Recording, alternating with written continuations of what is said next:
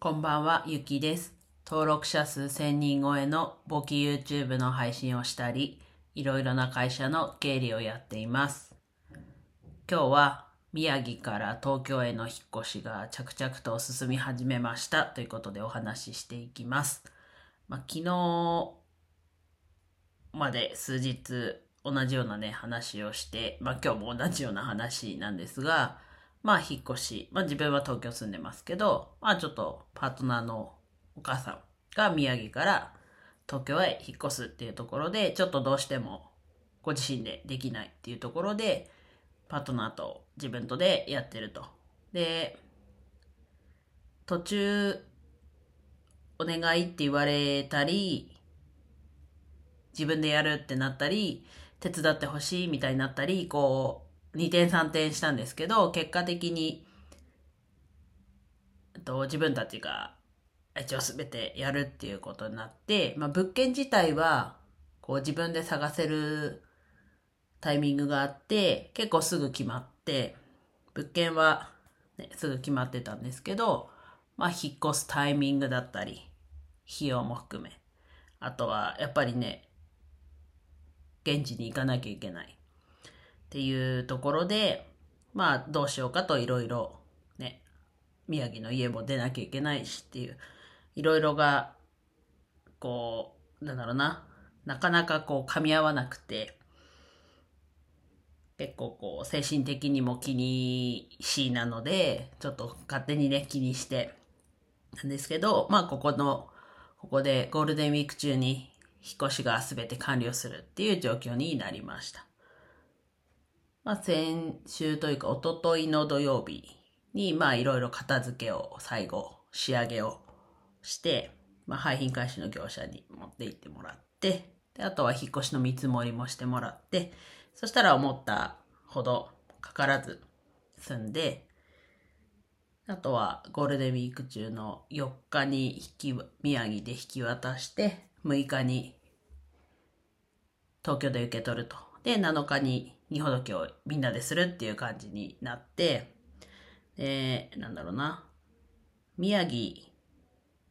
に、えっと、そもそも自分岩手だし、あと宮城もにねんかんだけですけど仙台住んでてとか、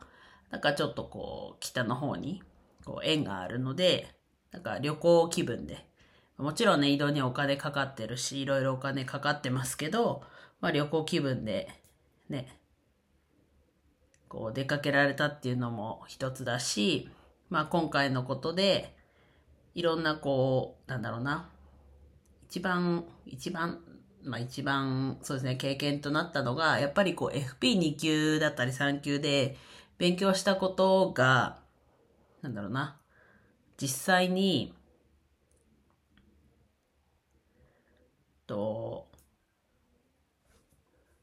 体験できたことが自分の中ではすごく大きくて、まあね、もちろんこう大変な状況であったりするんですけど、でもこう経験、実際にね、体験、本当の本当に自分じゃないですけど、こう目の前で、ね、体感できたのはすごい良かったなと。なんかもう終わるみたいな話になっちゃってますけど、まあ、この先もね、実際にまた、同じような状況に出くわす可能性もゼロじゃないですけど、こう学んですぐに体験できたのは大きかったのかなと。で、例えばで言うと、高額医療、高額療養費制度、その年収に応じていっかげつのこう病院でかかったお金、あざっくり言うとお金の上限がそれぞれ年、うんと収入によって決まってるんですけど、そこの認定書っていう、あなたはここまでだよっていうのを事前にもらって、病院に出しておくことで、最初からその限度額以内に収まった金額の請求が来ると。もしそれ出さなければ、まあ一回、こう必要なお金払って、その後に出してお金が返ってくるみたいな感じになるんですけど、それが、